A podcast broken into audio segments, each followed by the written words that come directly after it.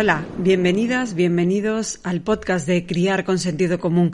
Estamos en la reta final del verano y con septiembre llega un nuevo reto, el inicio del curso. En este episodio el equipo de profesionales de nuestra tribu se va a centrar en eso, en el comienzo de las clases a todos los niveles. Es el segundo año en el que el coronavirus va a estar muy presente, así que de la mano de Silvia Guijar, nuestra maestra y especialista en disciplina positiva, vamos a analizar cómo será o puede ser este inicio de curso. Hablaremos del periodo de adaptación y de qué actitud debemos asumir los padres y cómo manejar ese sentimiento de culpa que a veces nos inunda cuando tenemos que dejar a nuestros bebés en las escuelas infantiles. Nos detendremos en los niños con necesidades especiales, en el bilingüismo y charlaremos con la pediatra Gloria Colli sobre las vacunas y los niños y adolescentes. Tendremos disciplina positiva, os daremos ideas para meter en el tupper de los niños para el cole y por supuesto contaremos con Armando Bastida, el boss, el responsable de criar con sentido común.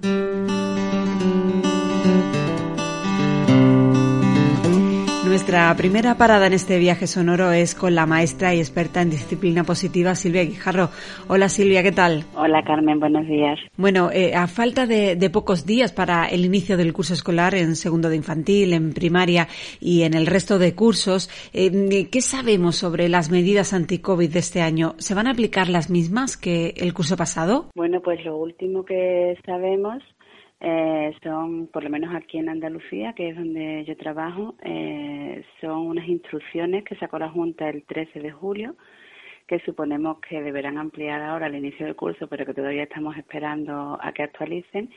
Y lo que dicen las últimas instrucciones que tenemos de, de hace un mes y pico ya es básicamente que sí, que este curso vamos a seguir con, con las mismas medidas que teníamos se dan en esas instrucciones unas pautas así muy ambiguas de mantener un entorno escolar seguro en función de cómo vayan avanzando eh, las medidas sanitarias y sí que se concreta al final un poco que, las medidas van a ser las mismas, espacio físico en las aulas, eh, que se mantenga para los niños, pupitre, asiento, lugar de trabajo, eh, se concretan incluso aún más que el año pasado, ¿no? Que se mantiene el uso obligatorio de mascarillas en todos los espacios dentro del centro, salvo para menores de, de seis años.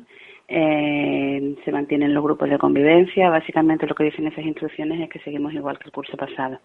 ¿Y por qué la Administración tarda tanto en cerrar estos detalles cuando se sabe que el coronavirus se va a mantener con nosotros un año más? Pues no lo sabemos, pero, pero no es nada nuevo. Es probable que, decidan dejar esas instrucciones y, no sacar nada nuevo, pero en el caso de que saquen algo nuevo, pues en realidad es algo a, a lo que estamos acostumbrados, no es habitual que empecemos el curso el día 1, empecemos a funcionar y de pronto el día 3 o 4 de septiembre la Administración saca unas instrucciones nuevas que nos hagan volver a tener que reiniciar el trabajo. Entonces debe ser eso de que las cosas de Palacio van despacio, pero realmente es algo a lo que la Administración nos tiene acostumbrado, ¿no? A sacar instrucciones de última hora.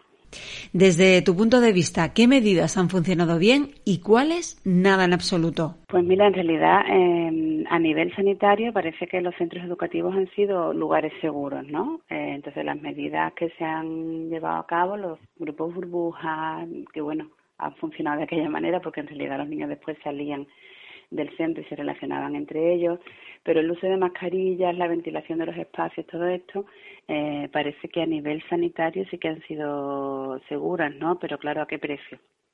porque todas estas medidas han repercutido negativamente en el proceso educativo. Yo creo que eso todas las personas que nos dedicamos a la enseñanza eh, lo hemos vivido y, y en el desarrollo del alumnado también, ¿no? Las mascarillas dificultan muchísimo la comunicación en general, especialmente en las aulas, que son espacios en los que hay mucho ruido y, al tener las puertas abiertas y las ventanas para ventilar los espacios mucho más.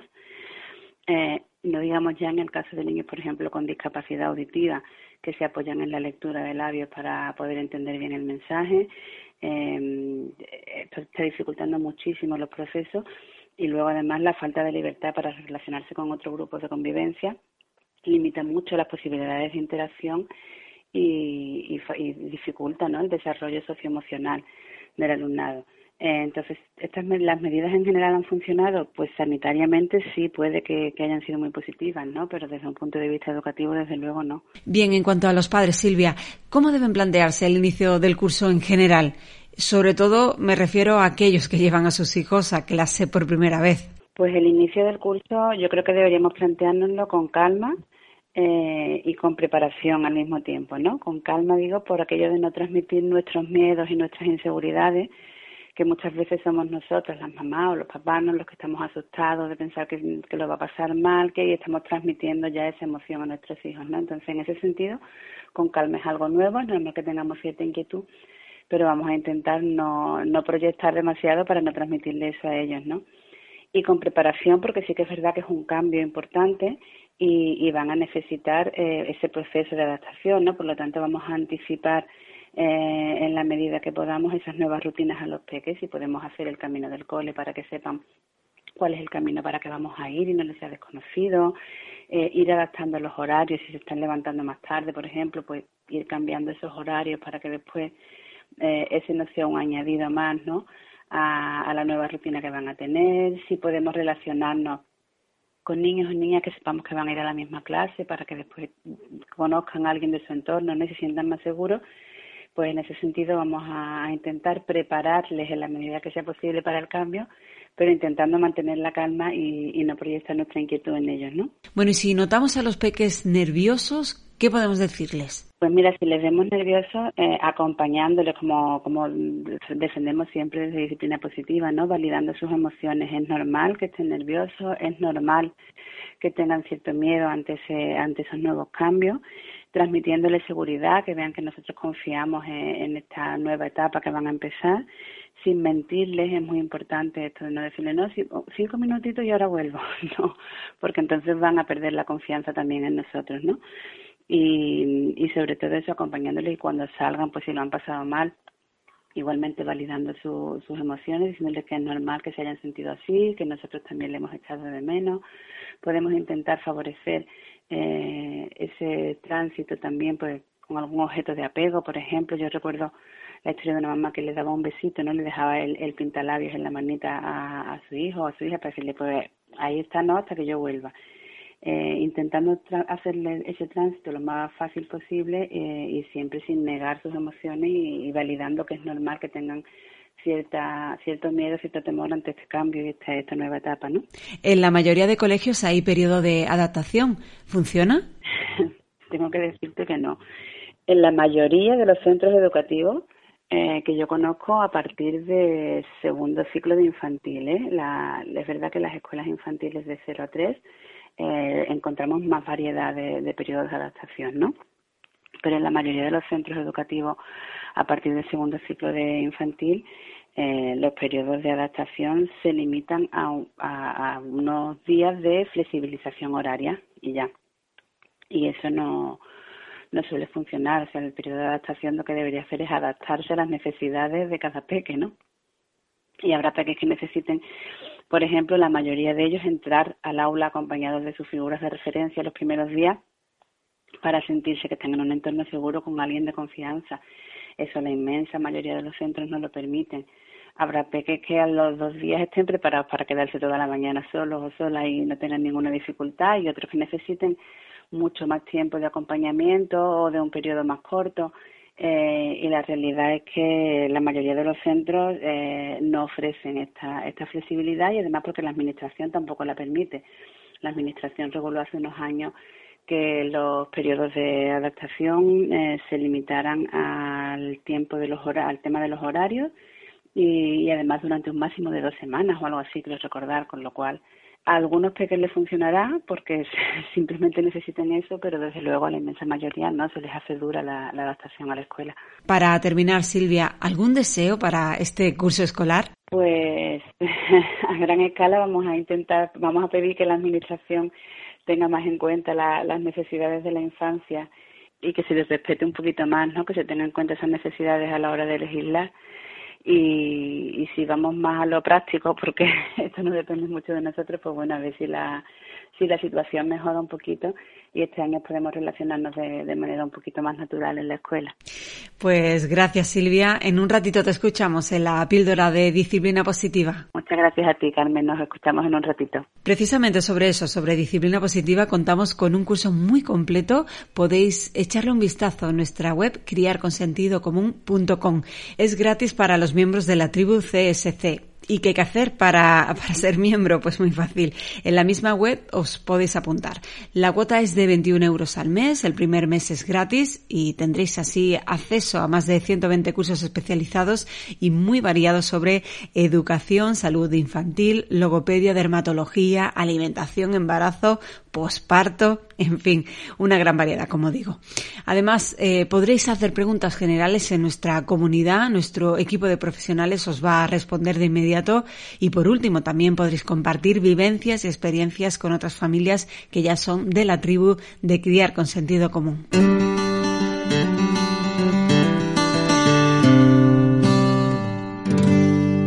Avanzamos el capítulo de hoy con nuestra experta en Montessori, Zazu Navarro. A ella le hemos pedido que nos dé algunos consejos sobre cómo afrontar el periodo de adaptación en familia para que sea más fácil para nosotros, pero sobre todo para nuestros peques. Adelante, Zazu. Sobre el proceso de adaptación en el colegio, yo creo que en casa, a nivel familiar, podemos hacer muchas cosas. No solo en la escuela, sino, sino en casa. Por ejemplo, semanas antes del primer día del cole, podemos acordar una rutina entre toda la familia para que nuestras mañanas sean más tranquilas. El tener la posibilidad de levantarnos unos minutos antes para evitar esas prisas y ese estrés y, poder disfrutar de un buen desayuno calmado y en familia. Que, por ejemplo, el camino a la escuela pueda ser divertido, que no esté cargado de, esta, de esa tensión, que si vamos andando podamos saltar como canguros, que si vamos en coche podamos cantar canciones, también anticipar e informar a nuestras hijas y a nuestros hijos de lo que va a ocurrir, qué, cosas podrán disfrutar en el cole y, cuándo llegaremos nosotros y nosotras. Por supuesto, estar dispuestas y dispuestos a vivir un proceso que requiere bastante tiempo. Y otra de las cosas que yo quiero que puede ayudar muchísimo es mostrar confianza en las personas que van a cuidar a nuestros hijos y a nuestras hijas. De esta manera mostramos seguridad de que van a estar bien acompañados y por otra parte, la puntualidad, ¿no? El hecho de dejar a nuestros hijos y a nuestras hijas mmm, muchísimo antes de que abran la escuela, pues no nos va a beneficiar porque se van a poner más nerviosos y nerviosas esperando. Así que yo sería puntual a la hora de dejar y también a la hora de recoger, ¿no? Porque así evitamos que, que se queden esperando también en la puerta y que recojan a todos los peques menos a ellos y ellas y no nos vean. Así que, que puedan salir con todos y con todas las niñas. También evitar decir cosas que no son verdad, como por ejemplo, pues estaré aquí al lado, no te preocupes. O no me voy, estoy aquí. Evitar también, eh, por ejemplo, esos cambios eh, adicionales al periodo de adaptación en la medida de nuestras posibilidades, ¿no? Por ejemplo, cambiar muebles, habitación, eh, cosas que, podamos evitar. Y hay muchos recursos, por ejemplo, para, para acompañar el proceso de adaptación. Tenemos los cuentos como Berta Balcole, Mi primer día de colegio de Teo, o los libros de la escuela infantil y voy al colegio de SM. Y también tenemos las tarjetas de rutinas, que son unas tarjetas de pictogramas que se pueden colocar de manera ordenada para que podamos ver qué es lo que va a pasar primero y qué va a pasar después, ¿no? Y, y que los niños y las niñas puedan participar de esas rutinas y, puedan verlas y les crea una seguridad, ¿no? Esa anticipación les crea una seguridad y, es como tener un mapa, ¿no? De lo que va a pasar en su día a día. Yo creo que estos serían algunos de los recursos que podemos utilizar desde casa y bueno, animar a todas las familias, mucho ánimo y mucha paciencia también. ¿Y cómo acompañamos a nuestros niños? ¿Cómo les ayudamos a gestionar esta nueva situación? Pues atentos a la psicóloga de Criar con Sentido Común, Mamen Bueno, que nos ofrece su visión en este sentido. De cara al inicio de curso, cómo acompañar a nuestras hijas e hijos cuando comience, cuando los retomen, ayuda a pensar en, como adultos, cómo, cómo gestionamos o cómo llevamos una, una situación nueva, un, una incorporación a un trabajo nuevo, nuevos compañeros y compañeras, eh, o, un reto, algo que nos suponga un reto, algo difícil, ¿no?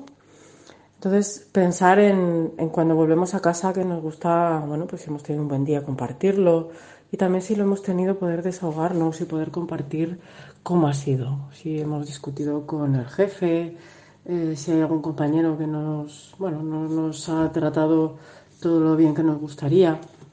El poder llegar a casa y podernos desahogar y poder compartir con la persona que, con, bueno, que más nos quiere, que nos entiende. Pues imaginemos que, que cuando lo hacemos, esta persona de referencia, nuestra pareja, lo pone muecas o, hace todo lo posible por minimizar, venga que no es para tanto, venga que o se preocupa en exceso, se preocupa más que nosotras o nosotros en, por lo que hemos vivido, pues no nos haría sentir excesivamente bien. Pues con los menores ocurre lo mismo.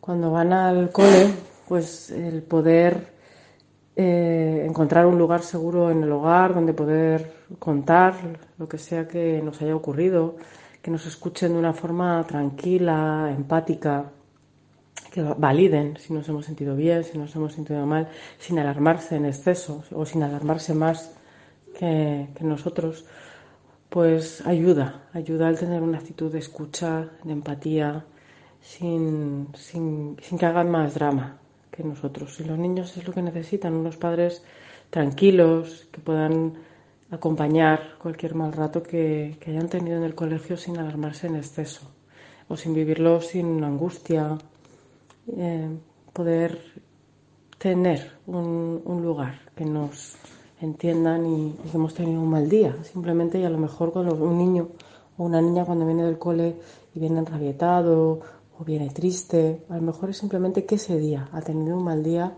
y nos lo está transmitiendo y nos lo está haciendo saber y, sin más, ¿no? Y mañana será otro día. Entonces, tener este tipo de actitud con ellos y con ellas, de escucha, de empatía, sin, sin alarmar, evidentemente estar, estar atentos y atentas por si fuera más lo que ha, ha podido ocurrir, pero dejando que se desahoguen y tener espacio para, para ello en casa, sin, sin minimizar o sin, o sin hacer más angustia que la que ellos traen. ¿no? no significa que estén mal en el colegio, sino simplemente que están haciéndonos saber cómo les ha ido. Así que feliz, feliz inicio de curso y que sea lo más tranquilo posible. Besitos. En el caso de los bebés, las mamás que siguen con lactancia materna o mixta pueden tener algunas dudas sobre cómo hacerlo si tienen que dejar a los peques en la escuela infantil. No os apuréis, nuestra experta en lactancia en mamellado os va a dar algunos buenos consejos. Septiembre significa para muchos de nosotros la vuelta al cole, para muchos de nuestros bebés y niños pequeños también. Y esa vuelta al cole significa hacer arreglos en nuestra lactancia. Si tenemos un bebé pequeñito que empieza en septiembre por primera vez una escuela infantil, pues quizá nos veamos inmersas en un mar de dudas. ¿Podré seguir con la lactancia? ¿Cómo haré para compaginarla? Muchas mamás compaginan la vuelta al cole o el inicio del cole de sus bebés con la lactancia. Algunas deciden sacarse leche y darle su leche cuando ellas no están. Otras tienen bebés más mayores que ya toman alimentación complementaria y leche cuando están con ellas. Y otras por su situación laboral o simplemente por deseo propio, pues combinan eh, leche artificial con su propia leche. Lo que coincide en todos los casos es que ese momento en el que el bebé sale de la escuela infantil supone como un reencuentro, un ay, mira, esto no nos lo puede quitar nadie. Y la lactancia materna se convierte en ese momento, más que nunca quizás, en ese puerto seguro en el que los dos os refugiáis para estar juntitos y que nadie os lo puede robar. Si es el caso que vuestro bebé ya no es bebé, ha cumplido tres años o casi, y en septiembre empieza a ir al segundo ciclo de educación infantil, empieza en un colegio ya como los mayores, pues a veces os entran dudas, madre mía, ¿será mi hijo o mi hija el único que tome teta de la clase? Pues no, os aseguro que no, que no será el único. Y que muchas veces, hablando de manera casual con otras mamás a la recogida del niño o de vuestra hija, pues os encontraréis con que comparten las mismas inquietudes que vosotros. Y de nuevo, pues un, niño ya de tres años o más que sigue tomando teta, pues probablemente lo hará ya muy esporádicamente, por la tarde por la noche algunas veces, otros no, otros a esa edad todavía maman unas cuantas veces de, día y de noche, pero en cualquier caso, la lactancia os va, a servir, os va a servir un poco para reconectar y a vuestros hijos e hijas les va a servir para no perder esa referencia segura de su mamá. Entonces, eh, lejos de suponer un problema, podemos ver la lactancia materna y la vuelta al cole como esa oportunidad de conexión en las horas en las que no estemos juntos. En la tribu tenéis varios seminarios de vuelta al trabajo em, y, bueno, pues del inicio del colegio que os puede servir también para manejar estas situaciones. Vamos a dar paso ahora a la terapeuta ocupacional pediátrica Jessica Romero. Ella pone el acento en la diversidad y en cómo ha de ser este inicio de curso para los niños con diversidad funcional. Iniciar la escolarización o retomar la escolarización siempre suele ser un reto para nuestros pequeños, más cuando tienen diversidad funcional o alguna alteración del neurodesarrollo y más aún cuando continuamos sumidos en, esta mm, época de pandemia, de coronavirus, que nos exige unas medidas eh, adicionales a, la propia escolarización, como es el uso de, mascarillas, el tener que mantenerse eh, cada uno en su, en su puesto escolar, no poder compartir eh, cosas con los compañeros, limitar un poquito más el contacto físico de lo habitual. Entonces, bueno, pues a la situación de demanda típica, pues tenemos añadida esta, esto que va subiendo el reto, ¿no? Esta, estas cositas.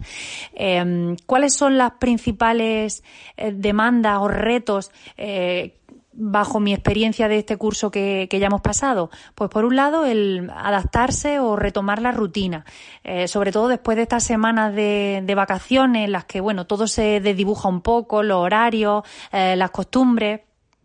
Y bueno, pues ahora hay que levantarse a una hora determinada, hay que vestirse, desayunar, preparar las cosas, llegar al centro escolar a una hora determinada y dentro del centro escolar adaptarse a la dinámica que tenga, que tenga cada, cada uno.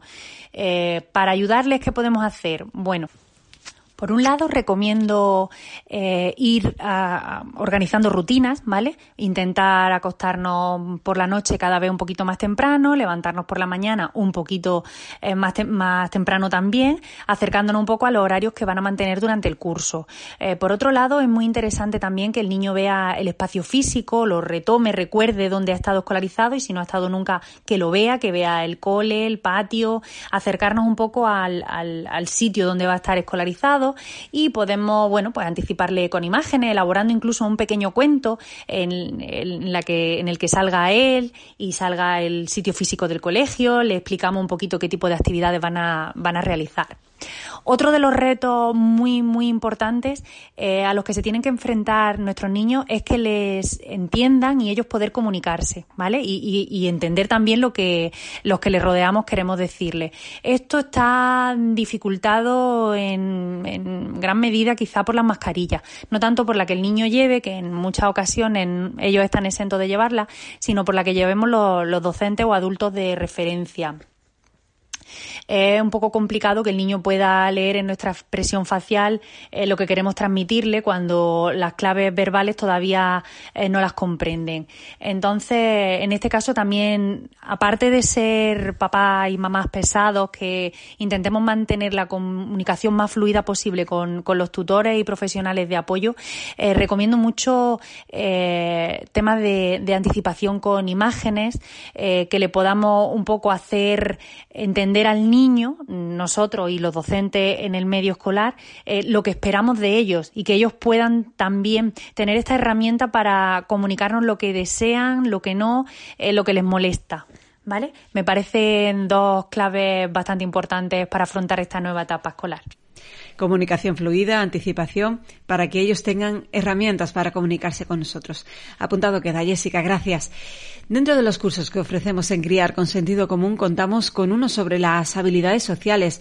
Os recuerdo que es gratis para los miembros de la tribu. Y ahora, la mini tribu.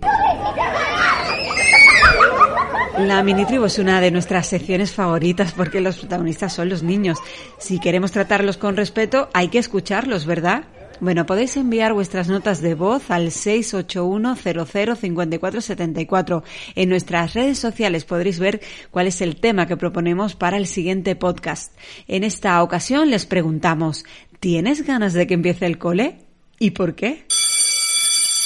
Tengo mucha ganas de que empiece el cole porque quiero ver a mis amigos. Sí, mm, porque Así puedo ver a, mi, a mis amigas, porque ya llevo mucho tiempo sin verlas.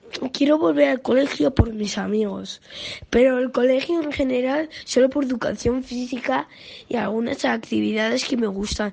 Pero es que no, no, no, me gustaría que tengamos más vacaciones. Me gusta ir al cole, jugar, jugar, jugar. También me gusta hacer un montón de cosas. Por ejemplo, ver a mis amigos, ver a la, a la profe y ya está. Sí, porque eh, porque tengo ganas de volver a la franja. A ver, yo muchas ganas no tengo porque voy a empezar la ESO y estoy un poco nervioso aunque en realidad sí tengo de ver ganas de ver a mis amigos, aunque algún día puedo quedar con ellos y tal, pero es que se está muy bien de vacaciones. Sí, porque va a ver a mis amigos, amigas y a mis profesores y, eso. Yo creo que mandan mucha tarea a veces em, y, yo, también creo, yo creo que las cosas que dan a veces son muy difíciles también porque dan poco patio, tiempo de patio. Sería más guay si dan más, porque nos quedamos en clase eh, creo que cinco horas, sí, cinco horas y solo 30 minutos de patio. Eso creo que no es justo, no sé. Sí, porque puedo ver a mis compañeros, voy a ver a niños nuevos. A mí no me apetece volver al colegio porque se está muy bien de vacaciones y pues puedes salir más con los amigos. Pero por otra parte sí, porque pues vas al instituto y tal, pero, pero no quieren en general. Bueno, como veis, tenemos visiones encontradas. Los más pequeños están deseando, los más grandes no tanto. Es el turno ahora de Armando Bastida, enfermero, tripadre y CEO de Criar con Sentido Común. En algunas comunidades autónomas se sigue imponiendo la jornada partida frente a la continua, pero ¿qué es mejor? Vamos a ver qué opina el boss. Adelante, Armando. ¿Jornada continua o jornada partida en los centros escolares? Es una gran pregunta, sobre todo si tenemos en cuenta que hay comunidades en las que los peques hacen jornada continua y otras en las que hacen jornada partida mayoritariamente. Eh, yo resido en Cataluña y en los colegios de aquí lo habitual es que se haga jornada partida. Ya hace dos años, eh, en el cole en el que, al que van mis hijos, que un grupo de padres nos movilizamos para tratar de al menos ofrecer la oportunidad a los padres de poder decidir. Ya que cuando se habla de esto en los coles, se suele decir que es un poco elección de todos. Ah, aunque se han hecho estudios para saber qué es mejor, los resultados no son claros. Eh, hay beneficios y perjuicios en ambos casos, así que al final la decisión depende más de una cuestión ética o moral que de los beneficios que pueda suponer eh, para los peques. Entonces, eh, yo pienso en que me gustaría, en qué me gustaría más si yo fuera un niño, y sinceramente si como niño pudiera escoger, me quedaría con una jornada continua. Eh, son más horas por la mañana, pero tendría todas las tardes libres para hacer lo que quisiera, y sobre todo lo más importante en la infancia, que es jugar. Pero esto tiene matices. ¿Es cierto que los niños que tienen jornada continua por la tarde tienen la libertad de jugar? Porque muchos se quedarán igualmente al comedor y luego harán extraescolares para poder salir a una hora similar y así conciliar la jornada laboral de los progenitores. Y de igual modo llegarán a casa unos y otros y quienes le cuidan tienen a veces un montón de obligaciones y me pregunto, eh, ¿no hay así más posibilidades de que los niños y niñas se pasen la tarde pegados a una pantalla o a una tablet porque hay muchas más horas del día que rellenar y no se sabe cómo. Eh, una jornada partida evitaría esto, porque un niño entra a las 9 de la mañana y sale cerca de las 5, pero lo evitaría si el colegio estuviera enfocado de manera que de verdad tuviera un impacto positivo en el desarrollo de los peques. eh, que tengan ratos de aprender, pero que tengan ratos de jugar, que no deban estar sentados horas y horas en sus sillas y pupitres, que tengan más libertad, más tiempo para relacionarse con sus compañeros, incluso para hablar. Acordaos cuando éramos pequeños que hablar estaba prohibido en el cole. Que se trabaje la inteligencia emocional y por supuesto que se, que se trabajen las relaciones sociales. Se piensa que si están más horas en el colegio los niños aprenderán más. Pero es que esto no tiene por qué ser cierto. España es uno de los países cuya población trabaja más horas y somos de los que somos de los menos productivos. O sea, en la relación productividad por hora salimos perdiendo si nos comparan con otros países en los que se trabaja menos. Pues con los peques puede pasar lo mismo. Horas y horas de cole para que luego aprendan menos de lo que hubieran aprendido yendo menos horas, pero con un estilo educativo más motivador. Entonces, ¿qué es mejor? Pues lo mejor sería un colegio en el que se ofrezcan aprendizajes vivenciales a los peques, a mi parecer en jornada continua, porque en mi caso mis hijos no se quedan en el comedor y tenemos que hacer cuatro viajes cada día, lo cual nos parece un auténtico atraso, y una conciliación laboral y familiar que permitiera a progenitores y peques pasar más tiempo juntos. Porque cuando llegan a las 5 de la tarde, queda tiempo para un rato de parque, deberes, ducha, cena y dormir, y apenas disfrutamos juntos. Así que pensando en los niños, yo creo que lo suyo sería poner énfasis en qué tipo de escuela tenemos. Y luego, a poder ser, que hagan jornada continua pero además valorar qué tipo de conciliación laboral y familiar tenemos para poder acompañar a nuestros hijos en su aprendizaje y desarrollo como progenitores en el día a día. Para que ni nosotros ni sobre todo ellos sientan que la vida consiste en hacer un montón de cosas al ritmo de corre, corre, que no llegamos, que es como estamos haciendo ahora mismo. Porque no sé si os habéis dado cuenta, pero los niños que crecen en las sociedades occidentales son los que tienen más recursos, probablemente más oportunidades en la vida, pero no son los más felices, ni son los que tienen una mejor salud física ni psicológica. Y es que los soltamos al mundo demasiado pronto y los acompañamos demasiado poco.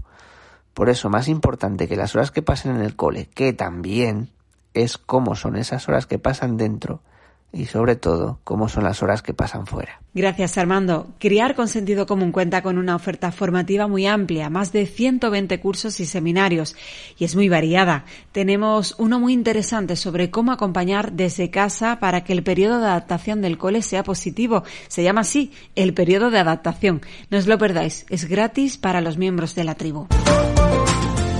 En la tribu de Criar con Sentido Común contamos con un equipo de profesionales formado por una veintena de personas muy reconocidas en su ámbito y que os pueden ayudar a aclarar dudas en esto de la crianza. Además, a través de la web tenéis la posibilidad de concertar una consulta privada online con la experta que necesitéis. Ahí os podrán atender en casos que requieran un trato personalizado. Buscad en la web criarconsentidocomún.com la pestaña consultas y ahí se indica cómo hay que hacerlo.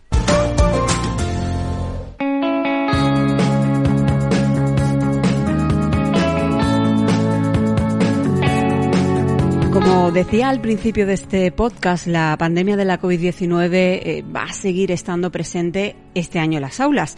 Afortunadamente, los niveles de vacunación siguen creciendo en España y desde este verano se está vacunando a los adolescentes. Sobre este proceso y sobre qué podemos esperar en cuanto a las vacunas y los más pequeños, vamos a hablar ahora con la pediatra de Criar con Sentido Común, Gloria Coli, que nos recibe en su consulta. Hola, Gloria. Hola, ¿qué tal? ¿Qué debemos esperar de la vacunación de los niños a partir de los 12 años que ya se están vacunando? Pues eh, la verdad es que la respuesta de los niños está siendo fantástica. Nosotros ahora cuando vemos algún adolescente en edad de poder recibir la vacuna, ya la gran mayoría o tienen la cita o, han, o, ya han recibido la primera dosis y, y, lo están asumiendo con mucha normalidad y con mucha ilusión porque mm, piensan que van a poder empezar el colegio sin eh, completamente vacunados y con, sin tanto riesgo, ¿no? Eh, ¿Va a repercutir de algún modo en, en la vida de las las escuelas, en los colegios, bueno, me imagino que más en los institutos, incluso en la universidad. El objetivo es eh, que este año la, la educación pueda ser presencial la mayor parte del tiempo. Entonces es una forma de garantizar que, va a poder mantenerse esa presencialidad. Pero realmente eh, van a haber, se van a tener que mantener las medidas de distanciamiento, eh, de mm, mascarilla, eh, mantener la ventilación adecuada de las aulas, porque esas medidas eh, son fundamentales incluso con unos altos niveles de vacunación en adolescentes. Bueno, teniendo en cuenta que en verano la quinta ola ha estado protagonizada en gran parte por la gente más joven, eh, ¿no se debería haber priorizado a los menores en la vacunación? Realmente cada grupo de edad tenía sus, eh, sus prioridades. Es decir, una vez vacunado a las personas mayores, los de 30 a 40, pues es un grupo que tiene gran presencia en el mercado laboral. Eh, los de 20 a 30, pues que, querían eh, salir y, socializar. Los adolescentes, pues lo mismo. Entonces, al final, hay que mantener un criterio. Realmente, cada vez eh, sabemos que las, eh, la gravedad de los cuadros en los niños mm, y en adolescentes es menor y bueno pues eh, a, partir de eso se mantuvo el criterio de, priorizar por edades. Por ahora no se plantea vacunar a los niños menores de 12 años, pero sí que están siendo objeto de estudios para ver si la vacuna funcionaría en ellos. ¿En qué momento están esas investigaciones? Actualmente las eh, vacunas están en fase de ensayo clínico, en fase 2 y 3, como la, la, que se hizo anteriormente con los adolescentes, en menores entre 6 y 12 años.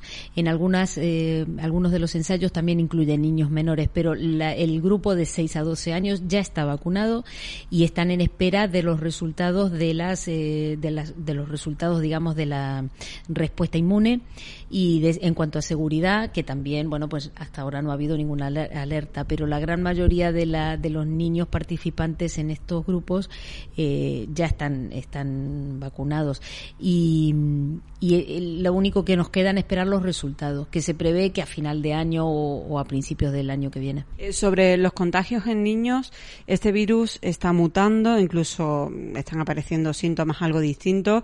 ¿Es previsible que los niños se contagien más a partir de ahora o no tiene por qué? Ahora los niños se están contagiando más porque hay menos contagios en edades superiores, pero no es que se estén contagiando más, es decir, en, en porcentaje probablemente sea sea el mismo.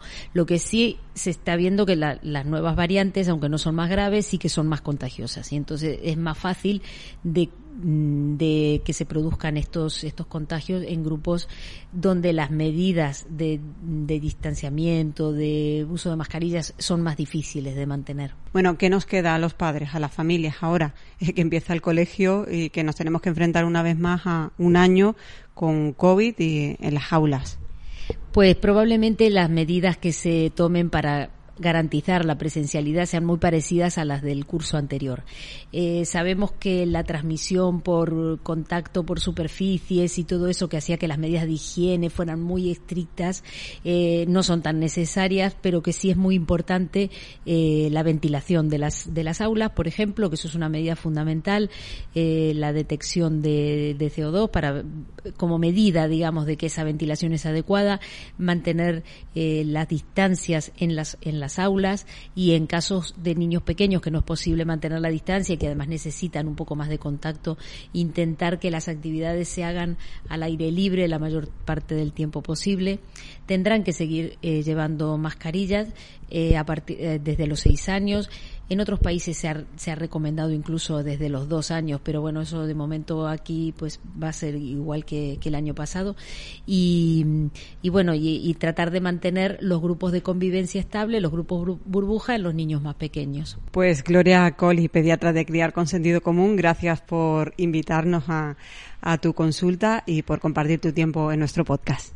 Muchas gracias. El mundo de la adolescencia es complicado, así que imagina con esto de la pandemia. En cualquier caso, en Criar con Sentido Común contamos con algunos cursos específicos sobre esta etapa.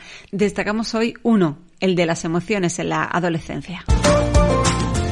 En la elección de la escuela infantil o el colegio, la enseñanza de idiomas puede ser uno de los elementos decisivos para muchas familias. Por eso le hemos pedido a la logopeda de criar con sentido común, Elena Mesonero, que ahonde un poco más en el bilingüismo y en su introducción temprana. Los bebés son más receptivos a los idiomas en cuestión de sonidos. De hecho, cuando nacemos somos capaces de discriminar todos los fonemas de cualquier lengua y, por tanto, podríamos aprender cualquiera. Pero a partir de los 5 o 6 meses empezamos a perder esta capacidad y acabamos reconociendo solo los sonidos del idioma que vamos a escuchar más frecuentemente. Esto hace que sea una buena idea que los peques estén expuestos de manera temprana a un segundo idioma, aunque por supuesto no es determinante, porque el extraordinario potencial de nuestro cerebro hace que podamos aprender a lo largo de toda la vida, y esto, claro, incluye los idiomas. Sí que es importante que tengamos en cuenta que el hecho de que un bebé o un niño esté expuesto a un segundo idioma no le convierte en bilingüe. Para ello, lo primero que tenemos que hacer es saber a qué llamamos bilingüismo. Una persona bilingüe es aquella que utiliza dos lenguas para comunicarse con un alto grado de competencia que es similar en las dos. Y aquí está el kit de la cuestión. Cuando decimos que utiliza las dos lenguas con todo lo que ello implica, comprenderla, expresarse adecuadamente, más o menos como lo haría un nativo. De esta forma es fácil entender que el hecho de que nuestros pequeños vayan a una academia o vean dibujos en inglés o estén escolarizados en un colegio con X horas en alemán no les va a convertir en bilingües. En el caso de bebés, la situación de bilingüismo real más típica es aquella en la que cada uno de los progenitores habla al bebé en un idioma distinto. Y eso hace que les aporte una gran cantidad de exposición a esos dos idiomas, pero también calidad, puesto que si es la lengua nativa de cada uno de ellos, van a ser capaces de favorecer el desarrollo del lenguaje de una manera completamente natural.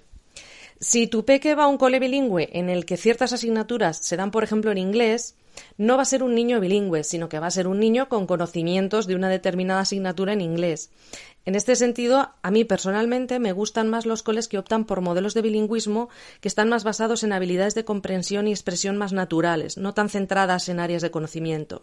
En resumen, cualquier actividad que implique trabajo cognitivo, incluido el aprendizaje de idiomas, es una buena idea. ¿Desde cuándo? Desde que queramos, teniendo en cuenta que la exposición temprana es beneficiosa, pero que tampoco pasa nada si se empieza un poquito más tarde. Y por último, como cualquier actividad que nos planteemos para nuestros peques entre 0 y 6 años, lo que sí que considero que es muy importante es que tiene que resultarles placentera. Es decir, tienen que acudir a ella para aprender jugando, para, para disfrutarla, para, para que cojan gusto por el aprendizaje de los idiomas. Porque, desde luego, entre los 0 y los 6 años es muy importante el juego y ya más adelante habrá tiempo para otras cosas. Gracias, Elena. ¿Sabéis qué? Pues efectivamente, tenemos un curso específico sobre niños y bilingüismo por si este tema os interesa especialmente. Además, podéis encontrar otro en el que os ayudamos a la elección del centro educativo. Ambos son gratis si sois miembros de la tribu.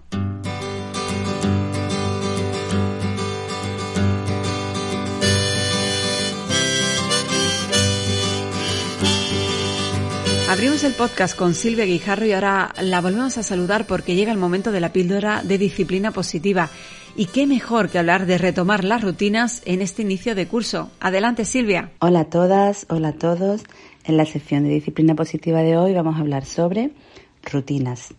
Ya sabéis que las rutinas son muy importantes en la vida de nuestros peques porque les aportan estabilidad, eh, les aportan estructura y esto se traduce en un sentimiento de seguridad.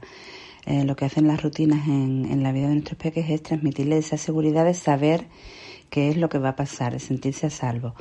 Eh, pero durante el verano las rutinas suelen relajarse o como mínimo cambiamos las rutinas del curso escolar por otras rutinas un poquito más relajadas, ¿no?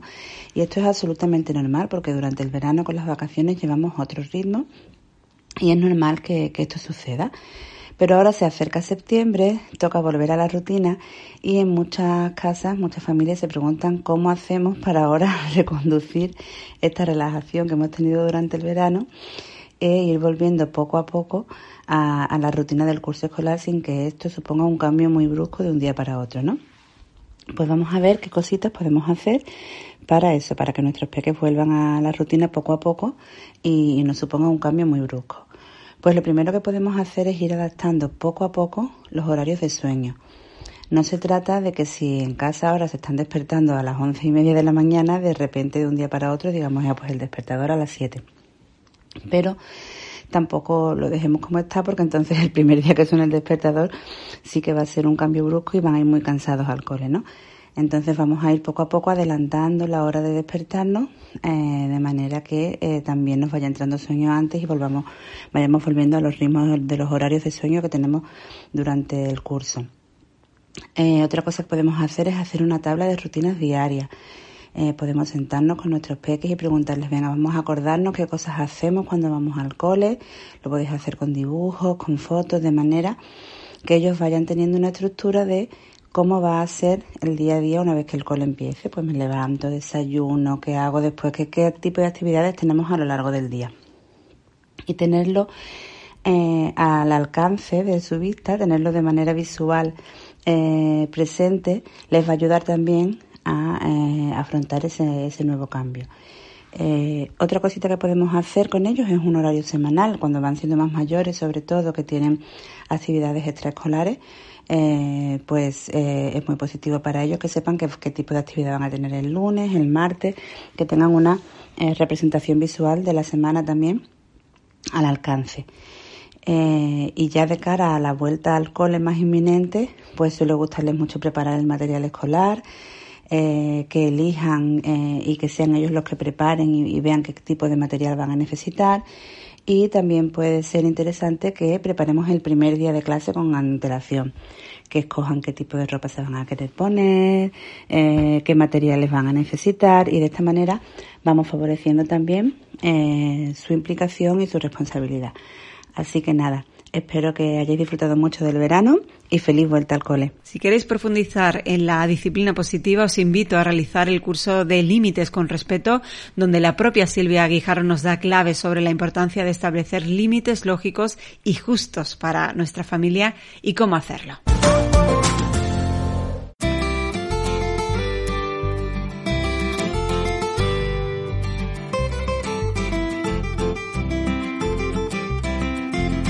Para terminar, toca receta y consejos de nutrición. Y como empieza el cole, le hemos pedido a Rebeca Pastor, la dietista nutricionista de la tribu, que nos hable de cómo moldar la alimentación al inicio de las clases y cómo preparar tupper para nuestros niños. Qué alegría, qué ilusión que comenzamos un nuevo año escolar. Y claro, no va a ser menos nuestro gran almuerzo, ese momento en el que salimos todos los niños corriendo para juntarnos con nuestros amigos. Oye, y hablar de temas totalmente diferentes a los que hay en clase. Y con ello, pues esa alegría, ¿cómo no la vamos a acompañar con un riquísimo almuerzo? Familias, es importante que ilusionemos a nuestros niños con ese momento también, igual que la preparación de los libros, las carteras, el ver a los amigos, pues el almuerzo tiene que ser un momento especial. De ahí que os voy a recomendar algunas cositas básicas. Os animo de primeras a que dediquéis tiempo y mucho cariño a preparar ese almuerzo. Pero no justo en ese momento, sino ya, ya, ya, ya. Vamos a empezar a sugerir algunas ideas, incluso hasta nuevas, para los almuerzos de nuestros hijos. Eso sí, con ellos, que es fundamental. Estoy pensando que cada día, hijo mío, eres más grande, así que yo creo que podríamos empezar a ampliar la variedad. Claro que sí, podríamos probar incluso hasta algún alimento. Esto es importante que lo comentéis con ellos porque ese tiempo que dedicáis con cariño a la preparación es uno de los pasos iniciales para motivarlos a incluir mucha más variedad y sobre todo que sean alimentos saludables, claro está. Y claro, muchos de vosotros estaréis diciendo, a ver Rebeca, que me des algunas recetas para el almuerzo. Espera un momentito, que antes de nada me gustaría que tuvierais claro que no hay alimentos por o para horas. Hay alimentos saludables para nuestro horario. ¿Esto por qué lo digo? Porque parece que para el almuerzo del colegio siempre, siempre hay que llevar bocadillo. Oye, bienvenido bocadillo, pero no solo tiene que ser un bocadillo. Es importante que penséis que la idea es que el niño almuerce con gusto y con alegría. Y con alimentos saludables nos da igual el que se puedan llevar. Hay niños que se levantan por la mañana y pueden tener un poco más de apetito, pero hay otros que no. Y también tenemos que respetar el apetito en los inicios de la mañana. De ahí que habrá niños que almuercen más y otros que almuercen menos. Eso tenéis que tenerlo en cuenta. Por eso es fundamental que el almuerzo esté siempre lleno de colores. Incluye frutas y verduras. En los bocadillos, genial. Es buena idea. Una rodajita de tomate, unas tiritas de pepino, un poquito de mm, zanahoria rallada mm, y unos trocitos de fruta para ir acompañando. Os preocupáis demasiado por el concepto de los bocadillos, por el tema del pan, que sea integral, integral sí, pero atención, es más importante que mejoremos los rellenos del bocata en sí, porque en líneas generales son eh, productos procesados, carnes eh, manufacturadas que verdaderamente al final llevan unas cantidades muy elevadas de grasas saturadas y de sal. Así que os animo a que incluyáis dentro de los bocadillos eh, verduritas que le den color y un poquito más de eh, frescor en boca. Así que fundamental para el almuerzo, haz partícipes a tus hijos porque eso eso los va a motivar mucho, mucho más. Y si quieres incluir alimentos nuevos en el almuerzo, no los mandes de sorpresa. Empieza a ofrecerlos en casa para que luego puedan compartirlos con sus amigos. Ay, Rebeca, espera, no te vayas, que tenemos a una Becky que nos va a dar una receta para el cole. Hola chicos, hoy para el almuerzo del colegio me llevo un cake acompañado de un plátano.